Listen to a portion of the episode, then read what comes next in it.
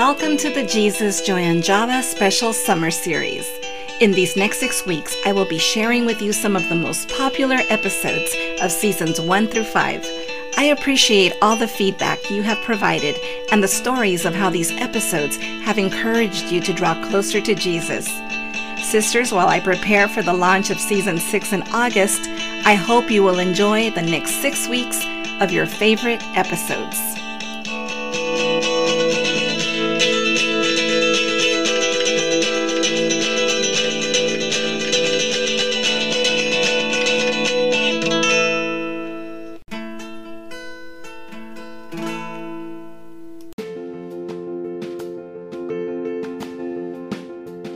The episode that we're going to listen to today is from season four of the Promises of God series.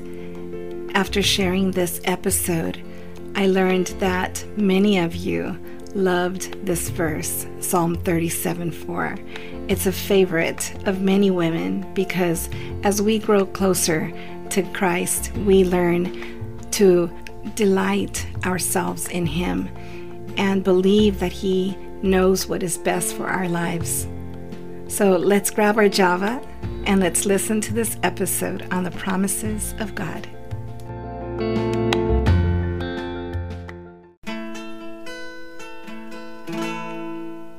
Today we will be looking at Psalm 37 4. It says, Delight yourself in the Lord, and he will give you the desires of your heart. This verse just happens to be my favorite promise of God because it was a verse that a friend shared with me during a time in my life when I was dealing with anxiety. I'll talk a little more about this later on in today's episode. But before we look at Psalms 37 4, I'd like us to take a look at the first four verses of Psalm 37. In these four verses, we are instructed to not be envious, not to fret, to do good, to trust, and to delight ourselves in the Lord. Let's read those verses together. Psalms 37 1 through 4. Do not fret because of evildoers, nor be envious of the workers of iniquity, for they shall soon be cut down like the grass, and wither as the green herb. Trust in the Lord and do good. Dwell in the land and feed on his faithfulness. Delight yourself also in the Lord, and he shall give you the desires of your heart. Here we are told not to fret about people who are scheming, about people who are constantly plotting evil against us.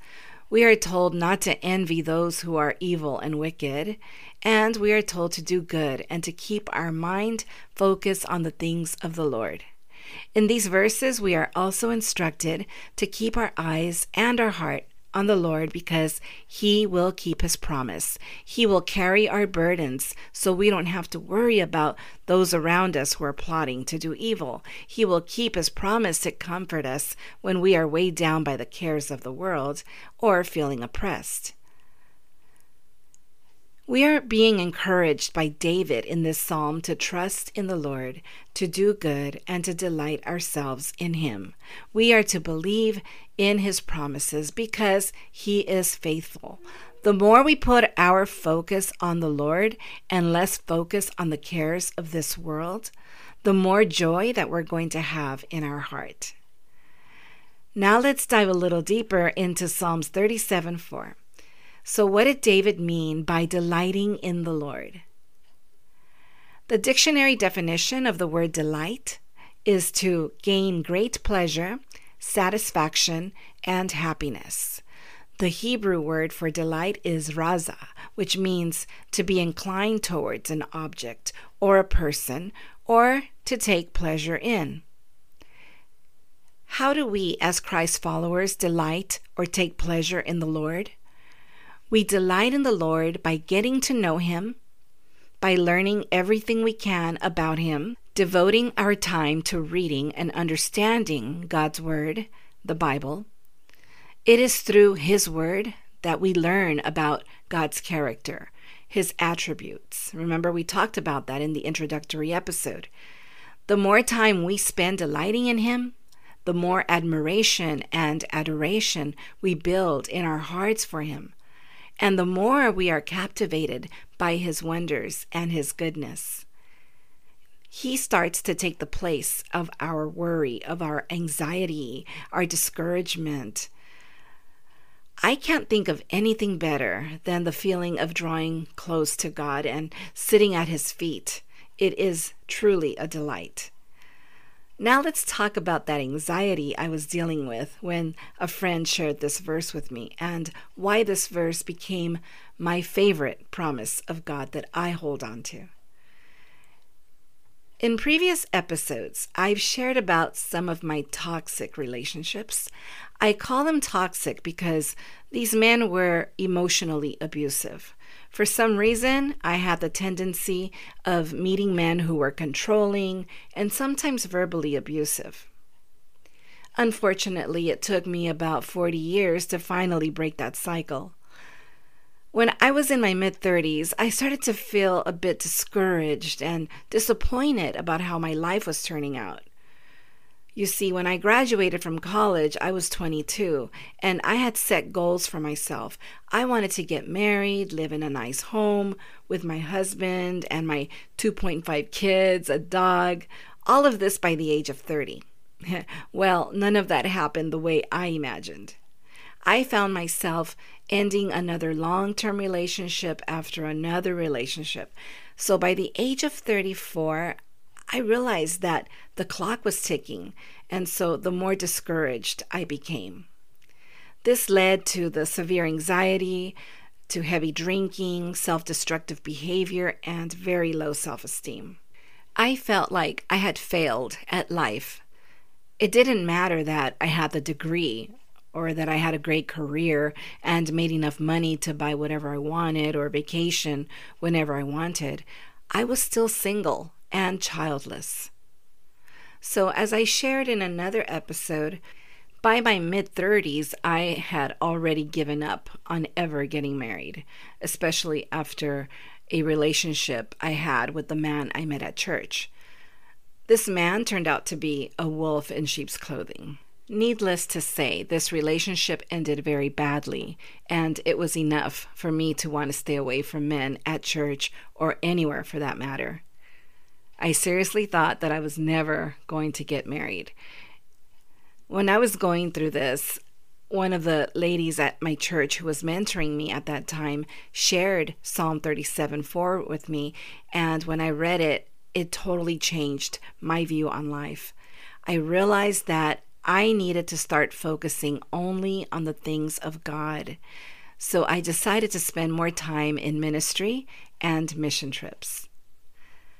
By delighting myself in the Lord instead of looking for love in all the wrong places, as Kenny Rogers sings, He gave me the desires of my heart. In 2006, I met my husband. He is the most loving, gentle, and respectful man I've ever met.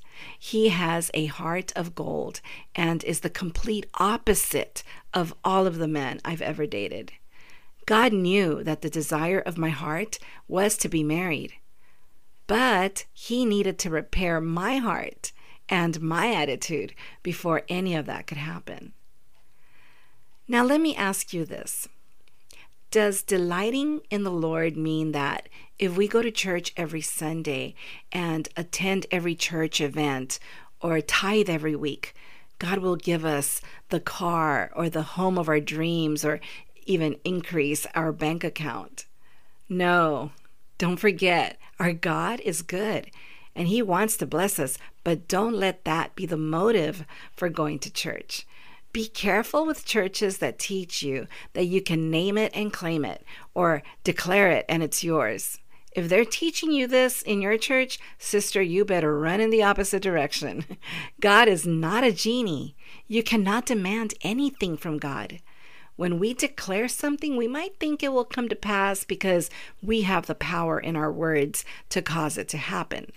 Don't be fooled. It is not our words, but the word of God that has the power. It is only His word on our lips that will transform our lives And we believe that God keeps his promises and is faithful to keep his word forever, as it says in Jeremiah 1:12.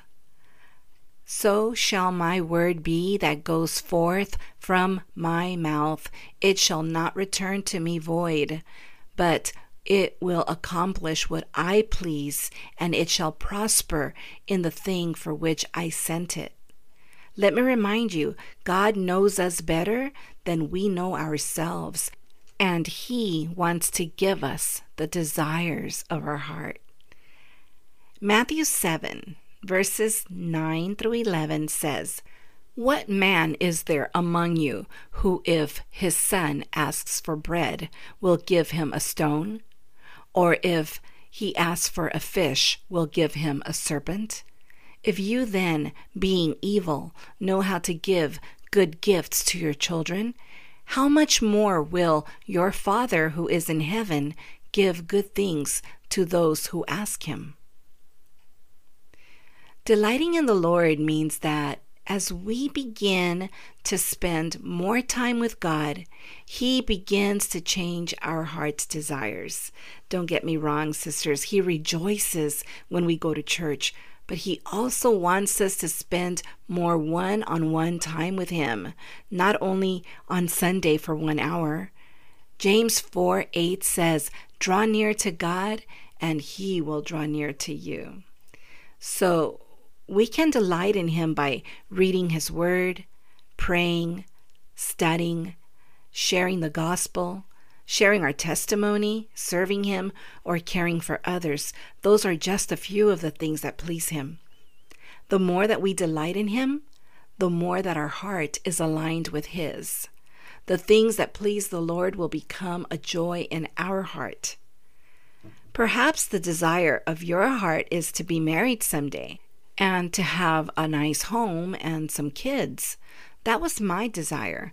But the older I got, my desire changed, and I am content with the life I have now. He has given me peace about not having children. He gave me many nieces and nephews. Oh, and my Maltese poodle Maddie, too. you see, while I was delighting in the temporary things of this world, such as my career, promotions, possessions, etc., I was never satisfied. And at the end of the day, I was still very lonely and very empty. In 1 John chapter 2, verses 15 to 17 it says, "Do not love the world or anything in the world.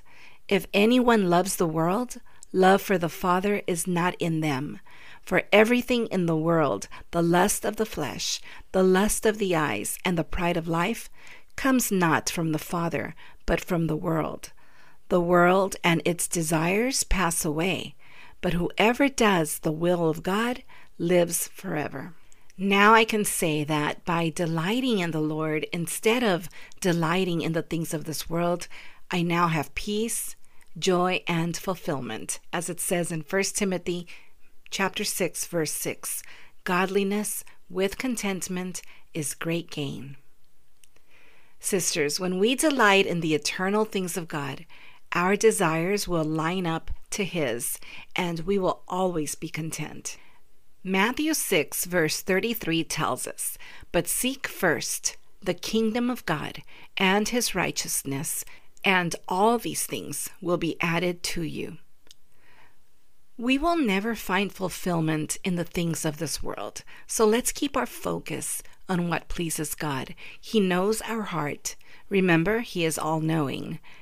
Let's allow Him to transform our hearts and our desires, and He will always provide above and beyond what we can ever imagine. In John chapter 4, verse 14, Jesus says, Whoever drinks the water I give them will never thirst. Indeed, the water I give them will become in them a spring of water, welling up to eternal life. You see, it's really very simple. If we want God to give us the desires of our hearts, we must first make Him the only desire of our heart.